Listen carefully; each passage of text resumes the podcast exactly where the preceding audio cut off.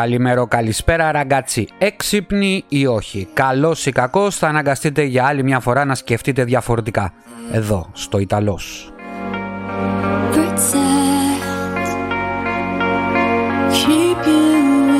Στο σημερινό επεισόδιο ίσως δείτε κάποια κομμάτια από τον ίδιο σας τον εαυτό.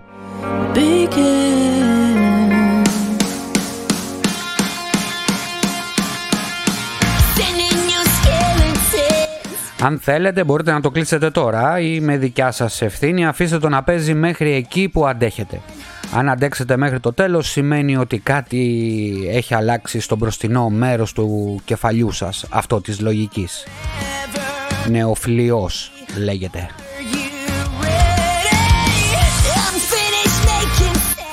Πόσο ηλιθιότητα υπάρχει στον πλανήτη αυτή τη στιγμή και γιατί ξεπετάχτηκαν όλη αυτή την εποχή, θα τα πούμε όλα σήμερα.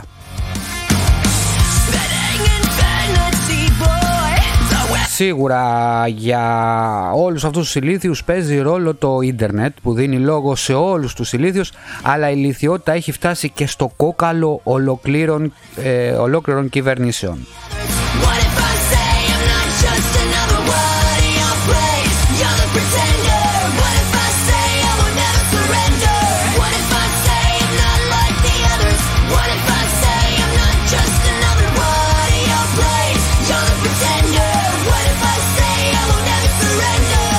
Έχει, όπου και να το πιάσεις, έχει μπει στο κόκαλο, στο κόκαλο πραγματικά. Σε επίπεδο κρατών έχει ηλιθιότητα ριζώσει, όχι τώρα, από αρχαιοτάτων χρόνων. Σήμερα το ζούμε βέβαια στο μέγιστο βαθμό. Ήταν ο Χίτλερ ηλίθιος ή ήταν ένας πανέξυπνος ψυχασθενής?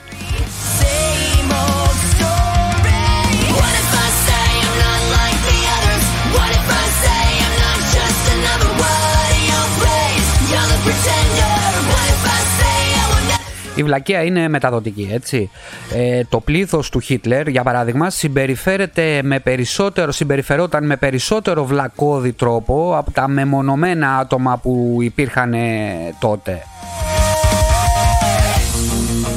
Αυτό εξηγεί γιατί ολόκληροι λαοί όπως η ναζιστική Γερμανία ή η φασιστική Ιταλία, εδώ που βρίσκομαι εγώ, ήταν εύκολο να χειραγωγηθούν ώστε να επιδιώκουν τρελούς σκοπούς. Το ίδιο γίνεται σήμερα με τον Πούτιν και τη Ρωσία ή στη Νότια Κορέα με τον, δεν θυμάμαι πώς λέγεται, ε, τον Κιμ, τον Κιμ που θέλει να πατήσει και το κουμπί, και γενικότερα σε όλο τον πλανήτη. Αν το κατανοήσετε πλήρως, ε, αυτό το φαινόμενο είναι ιδιαίτερα γνωστό στην ψυχολογία, δεν είναι κάτι άγνωστο.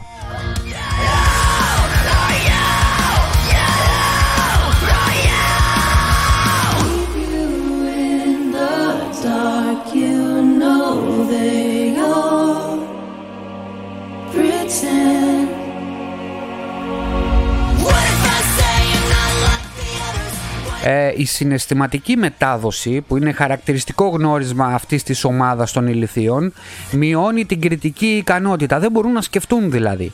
Πιο απλά, όλοι είναι πρόβατα. Όχι μόνο σήμερα, αλλά από τότε που άρχισε ο Homo sapiens να οργανώνεται σε κοινωνίες.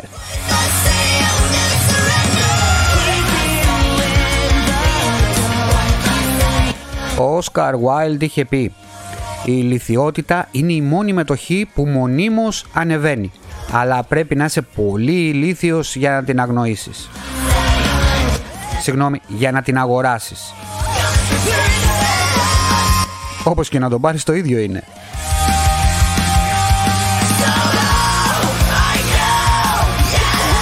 Η εξουσία αποβλακώνει, έγραψε ο Γερμανός φιλόσοφος Φρίντριχ Νίτσε.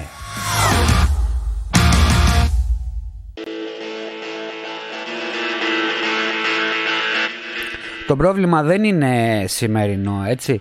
Ε, κατά το Μεσαίωνα, μεταξύ πεντακόσια, πεντακόσια και χίλια πεντακόσια μετά Χριστού, εκεί, αυτή είναι η περίοδος του Μεσαίωνα, ο πληθυσμός της γης ήταν πάρα πολύ μικρός. Δηλαδή εννοούμε για δύο δισεκατομμύρια ανθρώπους που ζούσαν στον πλανήτη εκείνη την εποχή. Πριν από κάμποσες χιλιάδες χρόνια, οι επιστήμονες υπολογίζουν τριακόσιες χιλιάδες χρόνια, μια μεγαλειώδες βιολογική έκρηξη στην κρανιακή κάψα του δίποδου ζώου που λέγεται σήμερα άνθρωπος ή Homo sapien, ένα νοητικό Big Bang του άνοιξε τα παράθυρα στο μετοπικό φλοιό, στο νεοφλοιό του δηλαδή. Εκεί που είναι η έδρα της σκέψης και του αναστοχασμού,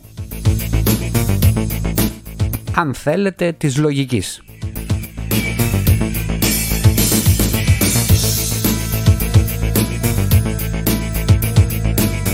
Αυτό ήταν και το τελευταίο μεγάλο και αποφασιστικό απόκτημα του ανθρώπου. Ο άνθρωπος κυριολεκτικά άλλαξε μυαλά. Κυριολεκτικά όμως, έτσι. Ανέβηκε το μέγεθος του εγκεφάλου και οι αυλακώσεις του εγκεφάλου χώρισαν τους ανθρώπους από το υπόλοιπο ζωικό βασίλειο. Βασίλειο, δηλαδή μας ξεχώρισε από τα, από τα ζώα. Ανεξαρτήτως φυλής, χρώματος, φύλου, πλούτου, σπουδών, ιδεολογίας και άλλων ταξικών διακρίσεων σε δύο, βασι... σε δύο βασικές κατηγορίες. Μας χώρισε ε, ε, μεταξύ έξυπνου και βλάκα.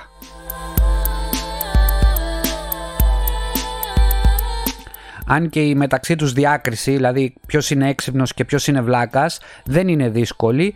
Όσοι ανήκουν στην πρώτη κατηγορία, στους έξυπνους δηλαδή, δεν το λένε, και όσοι ανήκουν στη δεύτερη, που είναι βλάκες δηλαδή, δεν το ξέρουν.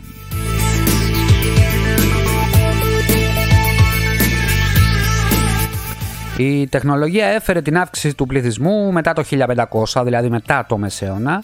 Θα μπορούσε να πεις πως η λογική σκέψη επικρατούσε μετά το χίλια πεντακόσια. Αλλά μάλλον ε, όχι, γιατί μην ξεχνάτε τις μάγισσες τότε στο Μεσαίωνα που έκαιγαν, που έκαιγαν οι χριστιανοί. Μην το ξεχνάτε αυτό, έχουν κάνει και άλλα χριστιανοί. Αυτό είναι το πιο, το πιο light, να το πούμε έτσι. Έκαιγαν λοιπόν τις μάγισσες επειδή προσπαθούσαν με επιστημονικό τρόπο της εποχής να εξηγήσουν πράγματα αφύσικα για αυτούς. Νομίζω ότι έχετε το μυαλό να κατανοήσετε ποιοι ήταν οι λόγοι που εκείνη την εποχή έκαιγαν τις μάγισσες. Και πιστεύω να μην το πιστεύετε βέβαια σήμερα, έτσι. Ο, τι λέω, τι λέω. Α, γίνεται και σήμερα. Συγγνώμη, συγγνώμη. Ο Ντα Βίντσι και άλλοι επιστήμονες της εποχής παραλίγο να καούν επειδή εξηγούσαν επιστημονικά τα πράγματα. Ο Γκαλιλαίο Γκαλιλέη εδώ στην Πάντοβα ήτανε, αναγκάστηκε να πει στην ουσία ότι είναι ηλίθιος για να μην πεθάνει. Ξέρετε αυτό που η γη ε, γυρίζει γύρω από τον ήλιο. Και όχι ο ήλιος γυρίζει γύρω από τη γη. Η θρησκεία, όπως και σήμερα, επικρατούσε μέσω των ηλιθείων. Ακόμα το κάνει, έτσι, ακόμα το κάνει. Εν έτη δύο χιλιάδες είκοσι ένα δύο χιλιάδες είκοσι δύο, οι άνθρωποι πιστεύουν ακόμα ότι ο πλανήτης είναι επίπεδος.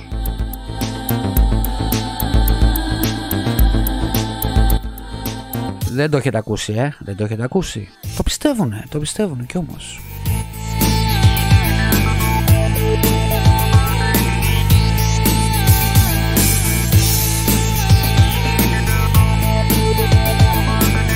Αυτά είναι τα πιο light που σας είπα όσο υπάρχει η ανθρωπότητα, έτσι, είναι τα πιο light.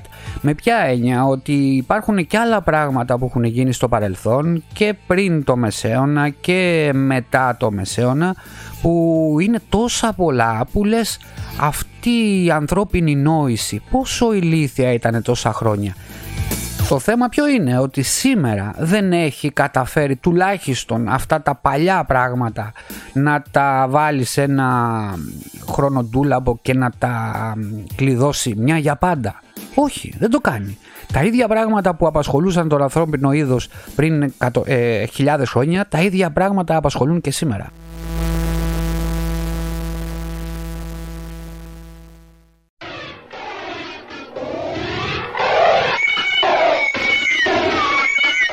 Το χίλια τριακόσια σαράντα επτά, ο μαύρος θάνατος, η πανδημία της εποχής, ο μεγάλος λοιμός με τριάντα πέντε εκατομμύρια νεκρούς, το ένα τρίτο δηλαδή του πληθυσμού της Ευρώπης, εξαφανίστηκε.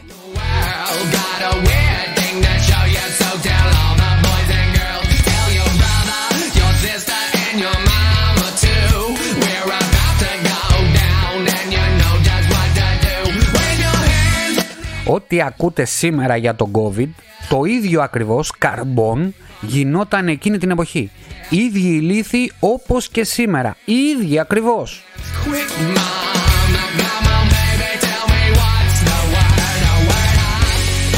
Έδιωγναν μάλιστα τους Εβραίους από παντού. Μην νομίζετε πως το έκανε μόνο ο Χίτλερ που τους έκανε σαμπουνιά. Από τότε ε, λέγανε για τους Εβραίους ότι αυτοί και καλά είχαν φέρει την, παν, την πανδημία της εποχής, για το με, μαύρο θάνατο λέω, το, το Μέγα Λοιμό. Το χίλια τριακόσια σαράντα επτά αυτό γινότανε.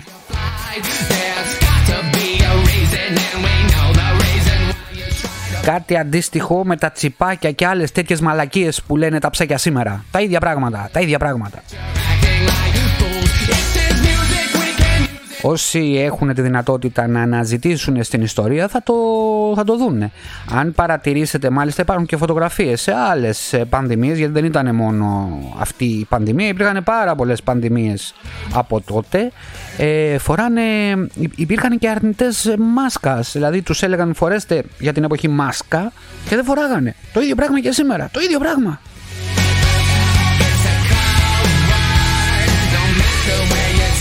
Οι άνθρωποι τοποθετούσαν το λόγο των θρησκευτικών αρχών πάνω από την προσωπική εμπειρία και τη λογική σκέψη.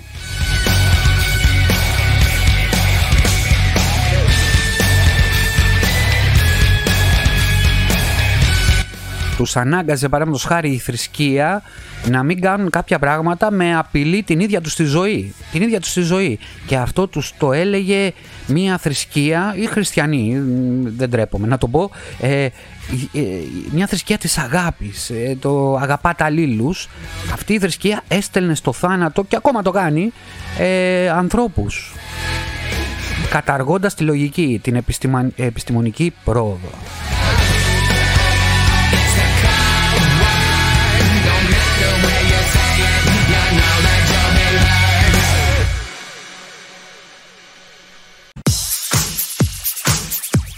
Ένα σχετικά πρόσφατο παράδειγμα είναι ο Τσόρδας.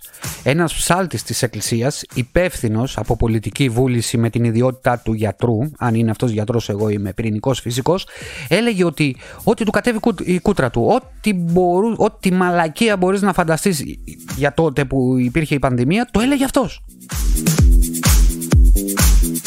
Στην αρχή μάλιστα είπε μη φοβάστε, είναι μια απλή γρήπη.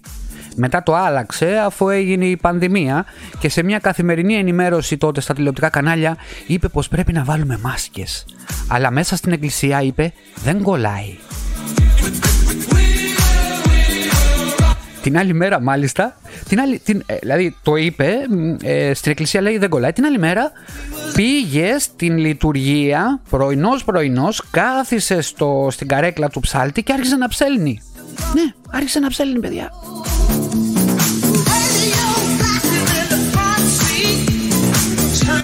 Ο άνθρωπος που ήταν υπεύθυνος για την πανδημία στην Ελλάδα πήγε στην εκκλησία και άρχιζε να ψέλνει. Το καταλαβαίνετε αυτό? Ηλίθιος, τίγκα. Στην αρχή βέβαια έκλαιγε, λύγησε και ο κόσμος, ταυτίστηκε μαζί του. Και βασικά αυτός παρέσυρε όλους τους ηλίθιους στην Ελλάδα και μάθαμε τότε πόσοι ήταν. Ήτανε πολλοί ραγκάτσι, πάρα πολλοί, μιλιούνια.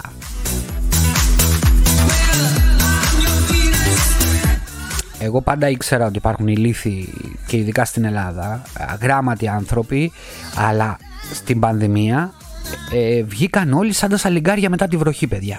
Έτσι το είδα εγώ. Ε, άρχιζα να καταλαβαίνω και, και από τους γύρω, απ' τους γύρω μου ποιοι ήταν οι ηλίθιοι πραγματικά.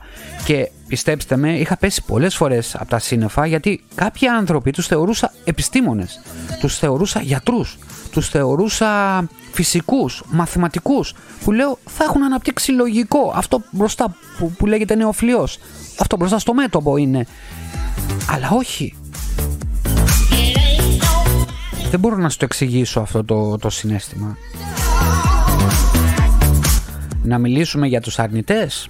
Είναι σε όλο τον πλανήτη. Μην νομίζετε ότι, ότι είναι μόνο στην Ελλάδα, έτσι.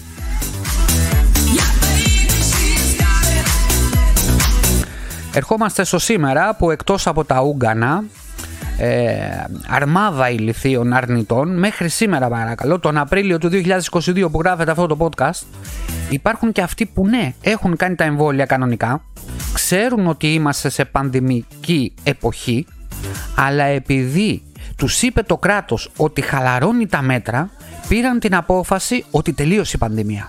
Έτσι από μόνοι τους. Θα, πάνε, λέει, θα πάμε λέει σε ανοσία αγέλης. Έτσι απλά το βγάλαν το συμπέρασμα επειδή τους το είπε το κράτος. Παρόλο που ο Παγκόσμιος Οργανισμός Υγείας λέει και ξαναλέει πως η ανοσία αγέλης δεν είναι πλέον εφικτή, εφόσον έχουμε δέκα παραλλαγές του ιού που γίνεται όλο και πιο επικίνδυνος και μεταδοτικός. Παρόλο που έχουμε χάσει και την προστασία από τα... Ε, από τα εμβόλια που έχουμε κάνει.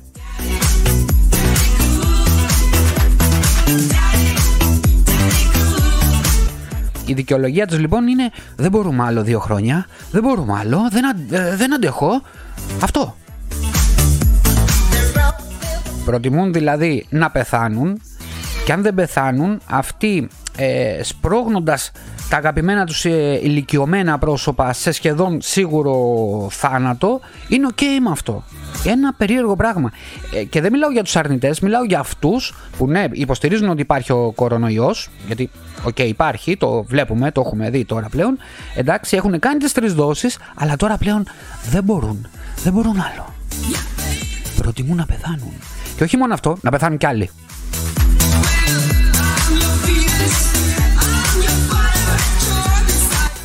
Πώς θα τους χαρακτηρίσω αυτούς? Είναι μια άλλη κατηγορία ηλιθίων αυτή. Ανώτερη κατηγορία ηλιθίων.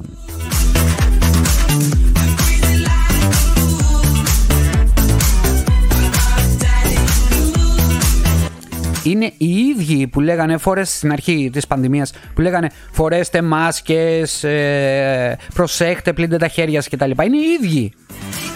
Οι ίδιοι ηλίθιοι.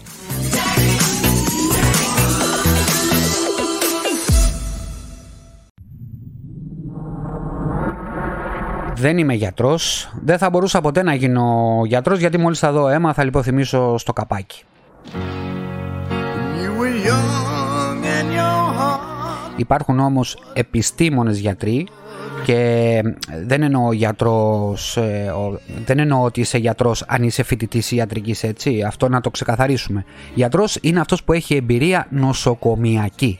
Γιατρός είναι να διαβάζεις καθημερινά για εξελίξεις και εκτός ιατρικής, εκτός του τομέα σου, εντάξει. Γιατρός είναι, ε, είσαι όταν ξέρεις να χειριστείς ένα γαμημένο πισί για τη συγκεκριμένη δουλειά που κάνεις, να έχεις μια αρχαιοθέτηση δηλαδή κλπ. Και όχι να έχεις τα έγγραφά σου σε χαρτιά. Αυτό είναι χίλια εννιακόσια εξήντα, χίλια εννιακόσια ογδόντα, χίλια εννιακόσια ενενήντα έστω. Το δύο χιλιάδες είκοσι δύο πρέπει να τα έχεις στο cloud. Όλα τα πι ντι εφ σου οργανωμένα να μπορείς να κάνεις γρήγορη αναζήτηση πλέον, γιατί η εξέλιξη έχει εξελίξει και την ιατρική. Η τεχνολογική δηλαδή εξέλιξη των υπολογιστών έχει εξελίξει και την ε, ιατρική σε τρομερά επίπεδα. Σε μηχανήματα, σε πόσο γρήγορα μπορούμε να φτιάξουμε φάρμακα, να κάνουμε γενετικές αλληλουχίες. Πρόσφατα μάλιστα μπορούσαν και τράβηξαν το μυτοχόνδριο από το κύτταρο, από ένα ζωντανό κύτταρο υγιής, και να το βάλουν σε ένα άλλο κύτταρο, το μυτοχόνδριό του δηλαδή, την πληροφορία στην ουσία, και να αναζωογονήσουν ένα νεκρό κύτταρο. Αυτό είναι τρομακτικό. Έχει εφαρμογές παντού, στην αντιγύρανση, στον καρκίνο, παντού, παντού.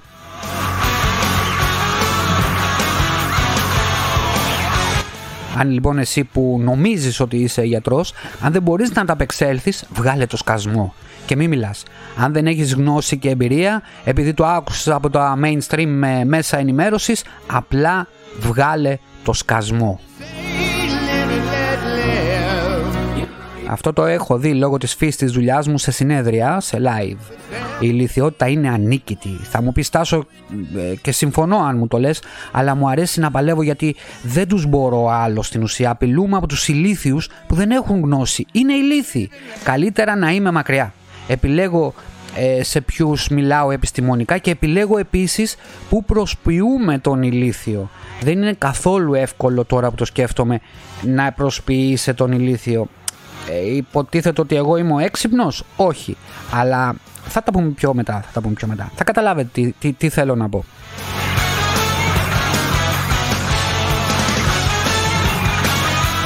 Αυτό που θέλω να πω στην ουσία όμως είναι ότι ένας έξυπνος ε, μπορεί να γίνει χαζός, μπορεί να γίνει βλάκας.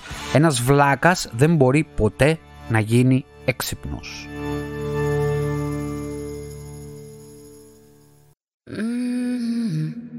Να πάμε λίγο αλλού και θα επανέλθουμε. Ο πλανήτης έχει περάσει πολλά μέχρι σήμερα ε, μέσα από τέσσερις βιομηχανικές επαναστάσεις. Αυτές ήταν που έφεραν τη λογική, τη γνώση και την εξέλιξη στην ουσία της ανθρωπότητας ε, που μέσα σε μόλις διακόσια χρόνια κατάφερε να κάνει άλμα προς το καλύτερο. Έτσι. Ακόμα και οι βλάκες το δέχτηκαν.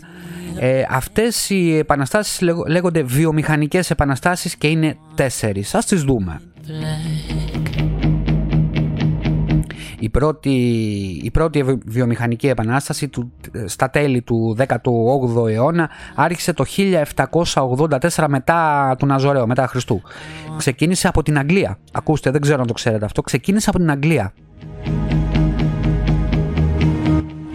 Είναι η εποχή που αρχίζει η πρώτη μηχανοποίηση της παραγωγής αγαθών χρησιμοποιώντας για την εποχή ενέργεια από τον ατμό. Δηλαδή η πρώτη ενέργεια σε βιομηχανικό επίπεδο ήταν από τον ατμό.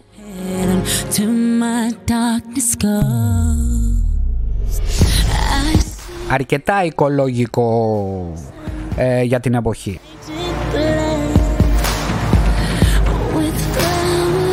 Η δεύτερη βιομηχανική επανάσταση έγινε στα τέλη του δέκατου ένατου αιώνα, εκεί περίπου στο χίλια οκτακόσια εβδομήντα.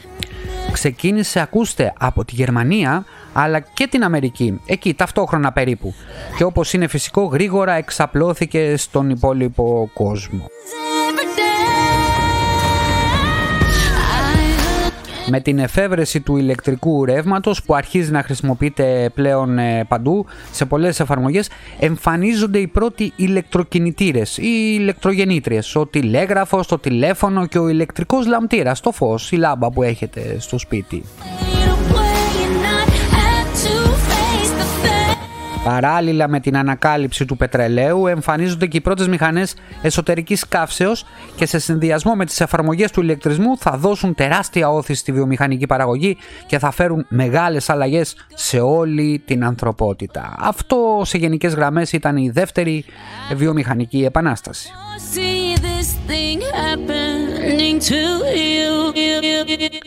Η τρίτη βιομηχανική επανάσταση, τέλη του εικοστού αιώνα, χίλια εννιακόσια εξήντα εννιά, εκεί τελείωσε ο εικοστός αιώνας, η εφεύρεση και η χρήση του τρανζίστορ και της λιχνίας, έφερε και τα μικροτσίπ, δημιουργούν απεριόριστες δυνατότητες σε πολλές ηλεκτρονικές εφαρμογές. Μπήκαμε δηλαδή στους υπολογιστές, οι πληροφορικοί, οι ηλεκτρονικοί υπολογιστές, τα ηλεκτρονικά κυκλώματα, πολλά, ε, computer numerical ε, control, τα λογισμικά σι έι ντι, τα σι έι εμ και γενικότερα η νέα ηλεκτρονική εποχή που σιγά σιγά αρχίζει να γίνεται ψηφιακή εισβάλλει δυναμικά σε κάθε παραγωγική διαδικασία.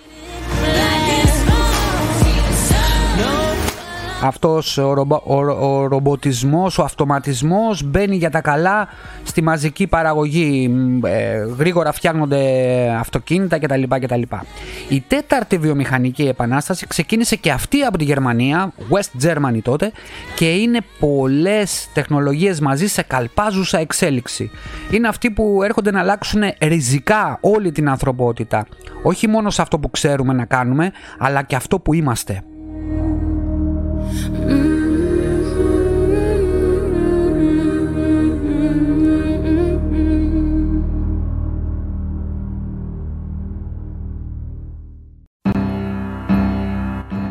πλέον έχουμε τρομακτικές δυνατότητες. Μπορούμε να δούμε οποιαδήποτε στιγμή, οποιοδήποτε βίντεο, να πάρουμε οποιαδήποτε πληροφορία από παντού. Το ίντερνετ, το Netflix, το YouTube, τα ξέρετε όλα αυτά, δεν χρειάζεται να σας τα πω.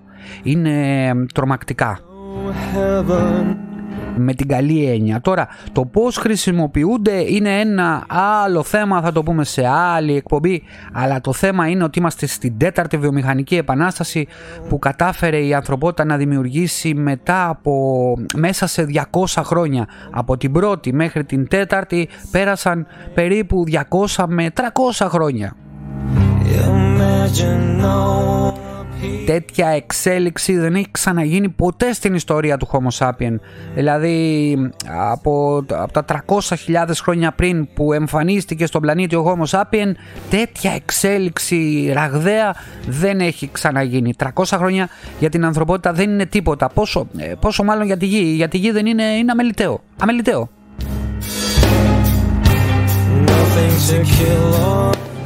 Τι έγινε σε αυτά τα διακόσια με τριακόσια χρόνια? Ε, σαφώς και επικράτησε η λογική. Η εξυπνάδα.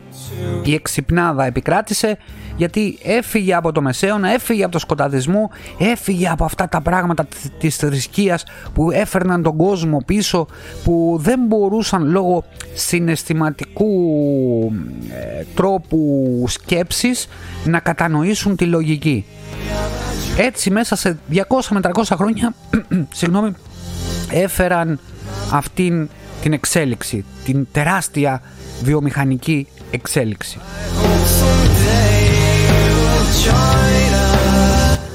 Αν επικρατούσε η λιθιότητα, αφήστε το, θα είμαστε ακόμα στο μεσαίωνα, πολύ απλά. Τι είναι όμως η λιθιότητα? Το χίλια εννιακόσια εβδομήντα έξι ο Ιταλός Κάρλο Τσιπόλα, καθηγητής οικονομικής ιστορίας του Πανεπιστήμιου του Μπέρκλεϊ, Ιταλός έτσι, δημοσίευσε μελέτη με θέμα τη δύναμη που θεωρούσε ότι απειλεί τη μεγαλύτερη, που, που θεωρούσε ότι αποτελεί ε, μεγαλύτερη απειλή για την, ανθρωπο, για την ανθρωπότητα, δηλαδή την ηλιθιότητα. Δηλαδή ο Τσιπόλα υποστήριζε ότι η ηλιθιότητα ανα πάσα στιγμή απειλεί την ανθρώπινη υπόσταση, την ανθρώπινη φυλή. Οι λίθοι, όπως εξηγεί ο Τσιπόλα, έχουν κάποια συγκεκριμένα χαρακτηριστικά. Διαβάζω. Είναι πάρα πολλοί, δεν έχουν, είναι πάρα πολλοί, δεν έχουν λογική. Προκαλούν, προ, προκαλούν προβλήματα σε άλλους χωρίς να έχουν κάποιο όφελος οι ίδιοι. Άρα απειλούν τη γενικότερα ευημερία της κοινωνίας. Δεν υπάρχουν άμυνες εναντίον της ηλιθιότητας, έλεγε ο Ιταλός καθηγητής. Ο μόνος τρόπος για να σωθεί η κοινωνία από το βάρος που τις επιβάλλουν οι ηλίθιοι είναι αν οι έξυπνοι δουλέψουν δύο φορές σκληρότερα για να ισορροπήσουν τις απώλειες. Το καταλαβαίνετε αυτό?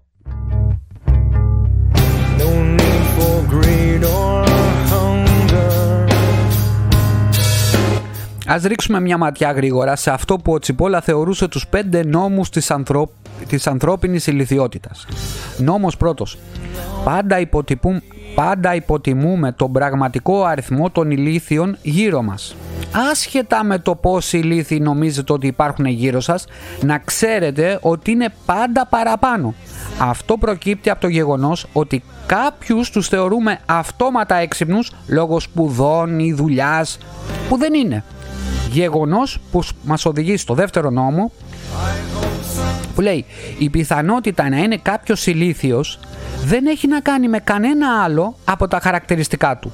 Ο Τσιπόλα τονίζει πως στατιστικά η ηλιθιότητα παραμένει αναλύωτη σε ποσοστό σε όλους τους πληθυσμούς, σε κατηγορία που μπορείτε να φανταστείτε, σε οποιαδήποτε κατηγορία που μπορείτε να φανταστείτε. Φύλο, εθνικότητα, φυλή, μόρφωση, εισόδημα, έχει ένα συγκεκριμένο ποσοστό ηλιθίων. Υπάρχουν ηλίθιοι καθηγητές πανεπιστημίου. Υπάρχουν ηλίθιοι αρχηγοί κρατών στις συναντήσεις κορυφής, κορυφής στον Νταβός και ηλίθιοι διπλωμάτες στις συνελεύσεις του Ο Υ Ε.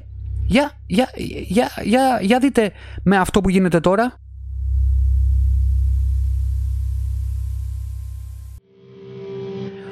Όλοι αυτοί που κάνουν τις συναντήσεις ε, του ΝΑΤΟ, τις ε, ειρηνευτικές ε, συναντήσεις μεταξύ Ρωσίας και Ουκρανίας, που είναι επίκαιρο το θέμα, σκεφτείτε ο, από τους δέκα ας πούμε ότι είναι, οι εννιά είναι ηλίθιοι. Φανταστείτε το αυτό. Υπάρχουν ηλίθιοι σε κάθε κράτος στον πλανήτη Γη και είναι πολύ δύσκολο να πούμε πόσοι ακριβώς είναι. Αφήστε που κάθε μαντεψιά θα ακύρωνε τον πρώτο νόμο, δηλαδή ο οποίος είναι πάντα υποτιμούμε τον πραγματικό αριθμό των ηλίθιων γύρω μας. Νόμος τρία. Ένας ηλίθιος άνθρωπος είναι ένας άνθρωπος που προκαλεί απώλειες σε άλλους ανθρώπους, παρόλο που εκείνος δεν αποκομίζει τίποτα ή μπορεί και ο ίδιος να έχει απώλειες.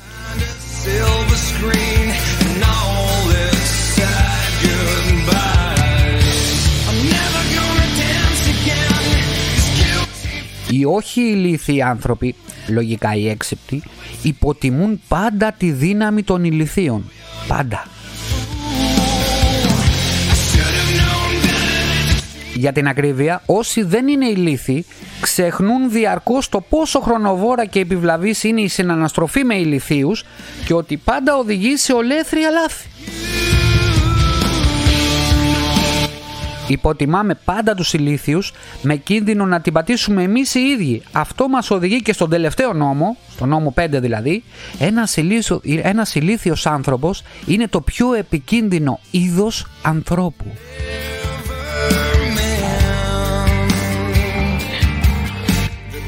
Δεν μπορούμε να κάνουμε τίποτα για τους ηλίθιους. Η διαφορά ανάμεσα στις κοινωνίες που καταραίουν από το βάρος των ηλιθίων και σε αυτές που καταφέρνουν να τους αφομοιώνουν είναι η φτιαξιά των έξυπνων μελών τους. Δηλαδή, από τους έξυπνους και, μόνους, και μόνο ανθρώπους σε μια κοινωνία, μόνο από αυτούς υπάρχει μια ελπίδα. Από τους ηλίθιους δεν έχουμε καμία ελπίδα.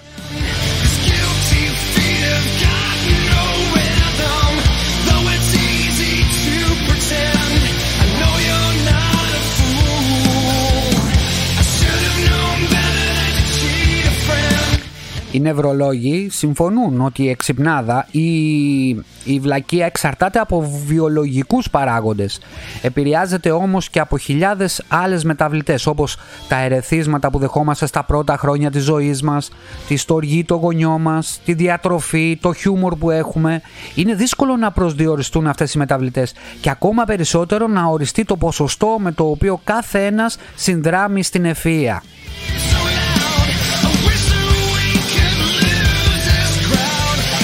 Ο ηλίθιος θα πηδήξει από το δέκατο όροφο χωρίς αλεξίπτωτο, όχι γιατί πιστεύει ότι θα ζήσει, αλλά επειδή απλά μπορεί να το κάνει.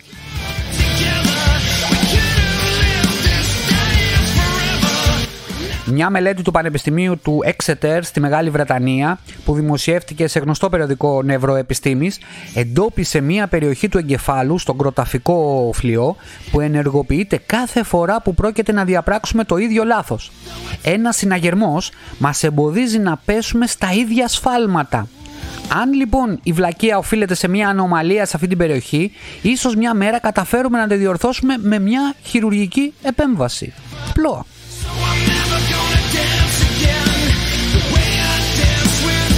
Μερικές συμβουλές ε, προς εσάς που έχετε ηλίθιους ανθρώπους ε, δίπλα σας.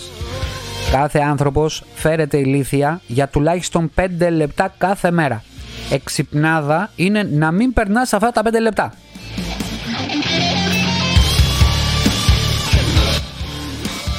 Άλλο. Μη διαφωνείς δημόσια με ένα ηλίθιο. Ο κόσμος μπορεί να μην καταλάβει τη διαφορά. Συνεπώς μη μιλάτε με ηλίθιους.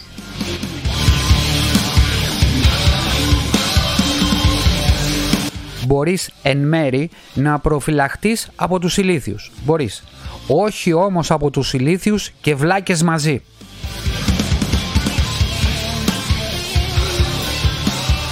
Είναι αδύνατο να προφυλάξεις κάτι από τη βλακεία, γιατί οι βλάκες είναι ικανότατοι αντιγραφής.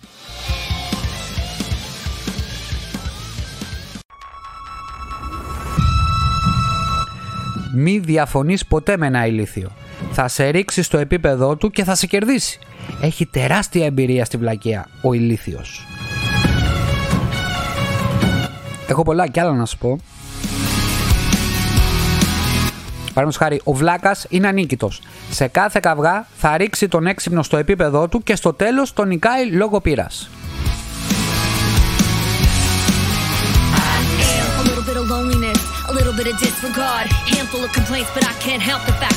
Είπαμε ότι οι λύθοι είναι πολλοί.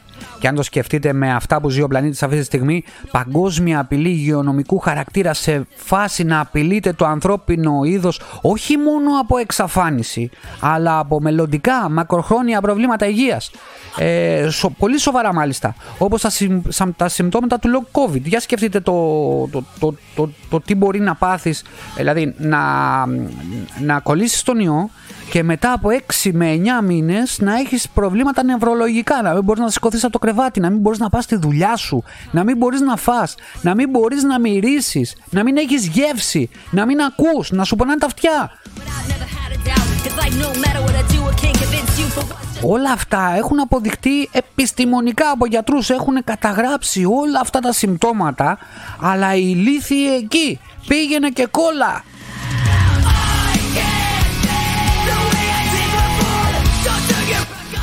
Άλλο, ο πόλεμος, πραγματικός πόλεμος με εκατοντάδες θύματα παντού, δεν μιλάω μόνο για την Ουκρανία, παντού, Ιράκ, Συρία, όλη η ανθρωπότητα ε, ε, ε, έχει φτάσει στο ταβάνι της ηλιθιότητας.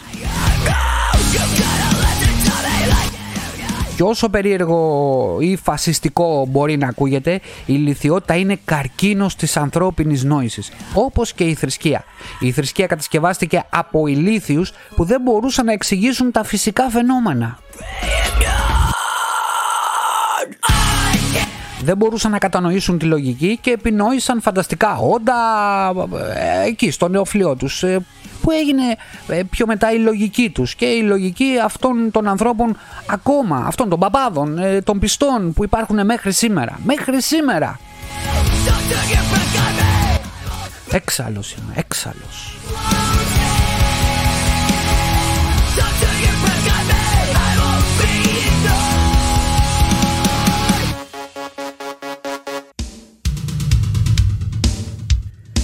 Η ανθρωπότητα ποτέ δεν μπόρεσε να ξεκολλήσει από αυτή την παράνοια και σήμερα υπάρχει με τη μορφή της ηλιθιότητας, τη βλακεία δηλαδή.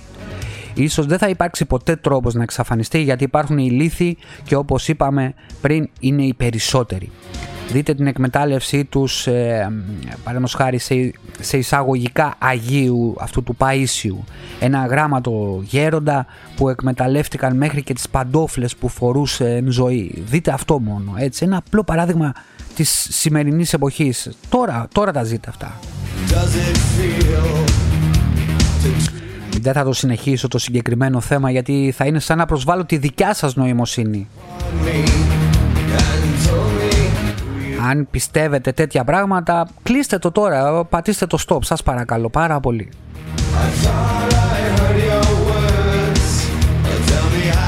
Σε ένα φουτουριστικό μέλλον που έχω εγώ στο μυαλό μου, τέτοιοι ηλίθιοι με κάποιον αλγόριθμο βιολογική, βιολογικό, ε, με φάρμακα δεν ξέρω, ίσως να είναι κλεισμένοι σε ειδικά περιβάλλοντα ή σε άλλους πλανήτες, να ζουν στο δικό τους φανταστικό κόσμο, να είναι απομονωμένοι δηλαδή, να φύγουνε χωρίς να τους κάνουμε κακό, απλά να είναι απομονωμένοι, μακριά και αν γίνεται σε άλλο πλανήτη.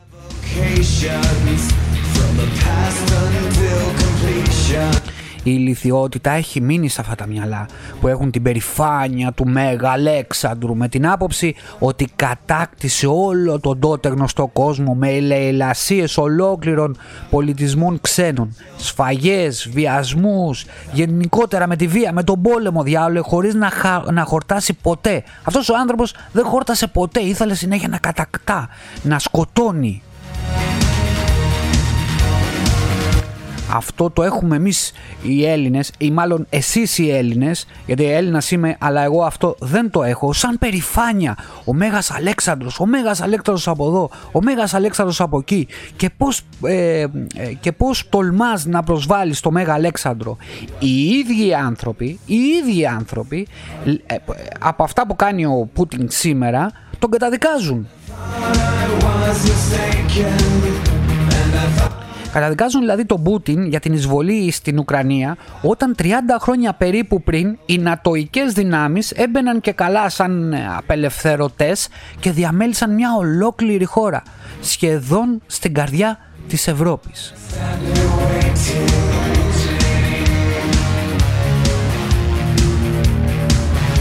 Οι λύθοι αναγνωρίζονται αναμεταξύ τους σε όλες τις εποχές, παιδιά.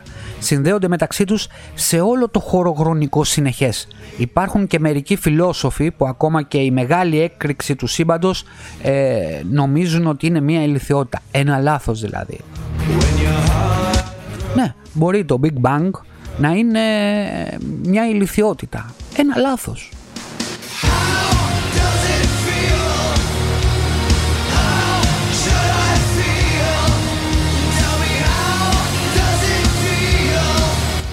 Ε, ε, αν το σκεφτείτε, αν, αν σκεφτείτε όλα αυτά που σας είπα παραπάνω ε, πριν, ε, θα καταλάβετε ότι τελικά όλοι μας είμαστε ηλίθιοι.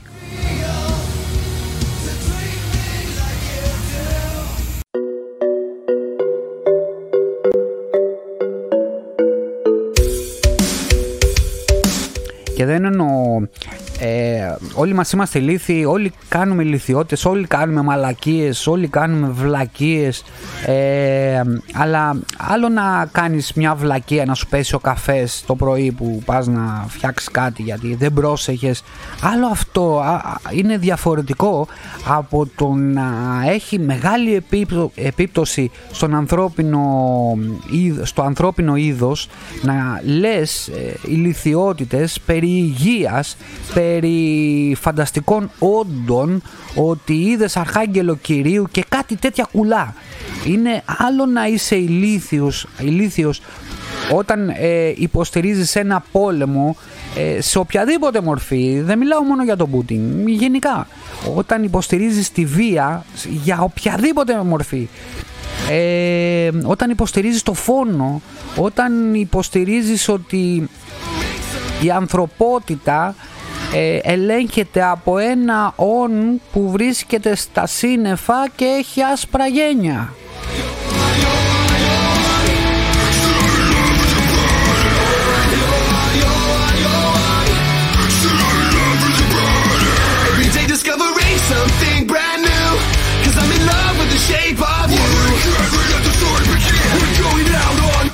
Ειλικρινά ήθελα να βρίσω πάρα πολύ σήμερα, αλλά ε, κρατιέμαι, δεν ξέρω γιατί, αλλά κρατιέμαι να κρατήσω ένα επίπεδο στην εκπομπή, γιατί ε, ε, ειλικρινά μερικοί άνθρωποι με βγάζουν έξω από τα ρούχα μου, μου ανατινάζουν τον εγκέφαλο και σκέφτομαι πολλές φορές κάπου να απομονωθώ, να είμαι μόνο εγώ και η γυναίκα μου, κανένας άλλος, να μην έχω επαφή με τον έξω κόσμο, να έχω, να έχω επαφή μόνο με επιστημονικά δεδομένα, με programming, με δημιουργία γενικότερα, με μουσική, με πράγματα απλά, για να μην έρθω σε επαφή με αυτούς τους ηλίθιους. Τέλος, για επίλογο θα ήθελα να, ξαναζη... να ξαναζητήσω από εσάς που ακούτε, όσοι είναι, όσοι είναι αυτοί, επειδή οι καιροί είναι τρομακτικά δύσκολοι, προσπαθήστε με όλες σας ε, τις δυνάμεις να μην αντιλογείτε με τους ηλίθιους, να μην πέφτετε στο επίπεδό τους, γιατί όπως είπαμε και πιο πριν, είναι πιο έμπειροι. Αυτοί θα νικήσουν. Η μόνη λύση που βλέπω είναι μια εκλογήκευση κα... κατά ένα ποσοστό, για να μην γίνουμε περισσότεροι ηλίθιοι. Δηλαδή να κάπως να τους κρατήσουμε απ' έξω. Προσοχή μεγάλη στις προεκλογικές ομιλίες. Ηλίθιους ψάχνουν, έτσι, προσοχή στις εκλογές, γιατί μέσω των εκλογών εσείς τους ψηφίζετε και αυτοί βγαίνουν και αυτοί προκαλούν όλα αυτά τα πράγματα. Αυτοί οι ηλίθιοι. Προσοχή μεγάλη σε αυτά που ακούτε και βλέπετε στην τηλεόραση. Ε, αναπτύξτε κριτική σκέψη μετά από έρευνα στα πάντα όμως. Διαβάστε επιστημονικά βιβλία της σημερινής όμως εποχής και όχι αμπελοσοφίες από βίβλους και κοράνια, έτσι. Ψάξτε πραγματικά γεγονότα ιστορικά όσο πιο γίνεται πρόσφατα. Διδαχτείτε είτε από αυτή τη γαμημένη ιστορία την αντικειμενική αλήθεια της ιστορίας. Ψάξτε όμως, όχι ότι σας σερβίρει το Facebook και το Twitter να το πετάτε με τη δικιά σας μαλακισμένη ηλιθιότητα.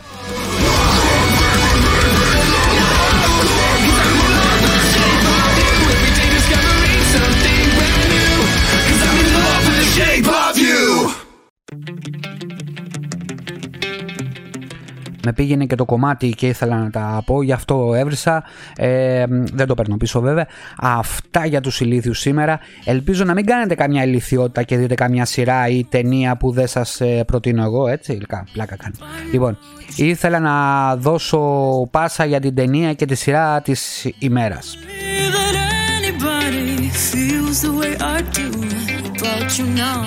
Λοιπόν, Ε, μπορείτε να φανταστείτε ποια θα είναι η ταινία της ημέρας, έτσι.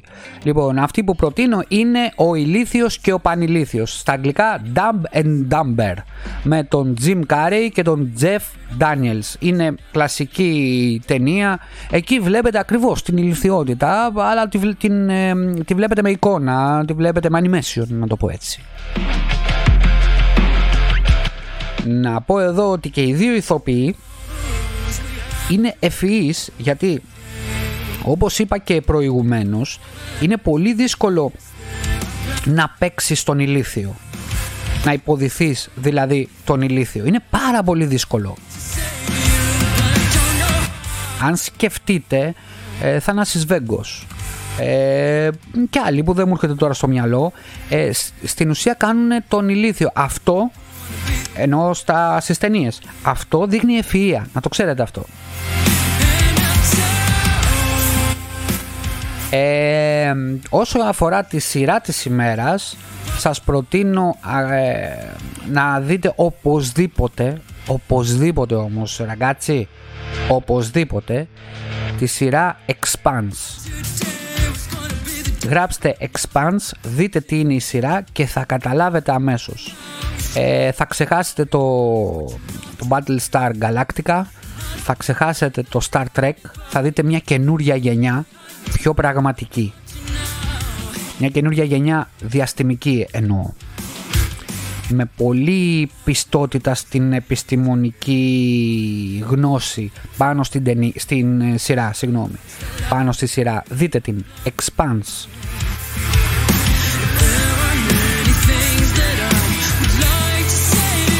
Λοιπόν, αυτά ραγκάτσι, προσοχή μεγάλη αυτές τις μέρες με τους ηλίθιους που σας λένε να βγάλετε τη μάσκα. Ε, η πανδημία φυσικά δεν έχει τελειώσει, ε, πλύσιμο χεριών, ε, ό,τι κάνατε εδώ και δύο χρόνια δηλαδή, μην σταματάτε καθόλου, δεν έχει τελειώσει καμία πανδημία. Είναι ευκαιρία μάλιστα να ξεχωρίσετε τους ηλίθιους αυτή την εποχή, βλέποντας ποιος δεν φοράει μάσκα. Εκεί καταλαβαίνεις ποιος είναι ηλίθιος και ποιος όχι. Αν για παράδειγμα θα δείτε κάποιον σε κλειστό χώρο χωρίς μάσκα, θα ξέρετε απλά ότι είναι ηλίθιος.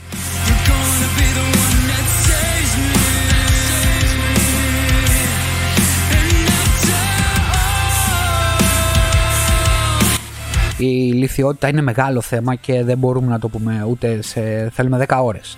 Λοιπόν, ε, θα ξαναεπανέλθουμε όμως στο θέμα γιατί είναι αρκετά κρίσιμο. Είναι επικίνδυνο για την ανθρώπινη φυλή.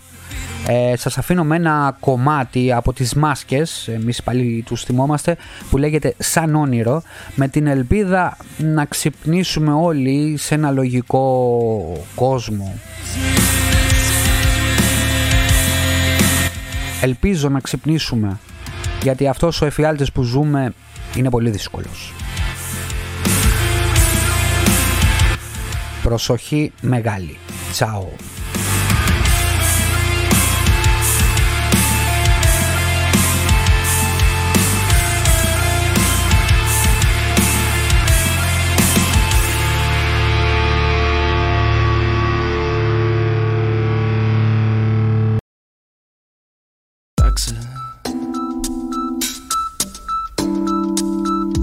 Στο λαβύρινθο της σκέψης πες μου είδες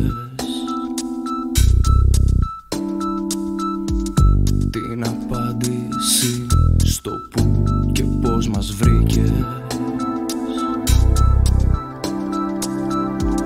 Θα έχουμε να λέμε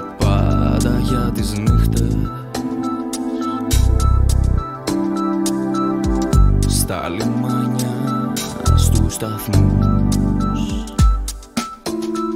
στα σύννεφα πετάς και περιμένεις σαν κύματα. Μακριά, μακριά μου φεύγεις σαν όνειρο, ματιά μες στο σκοτάδι, ένα όνειρο. Φωτιά κοντά ανάβει.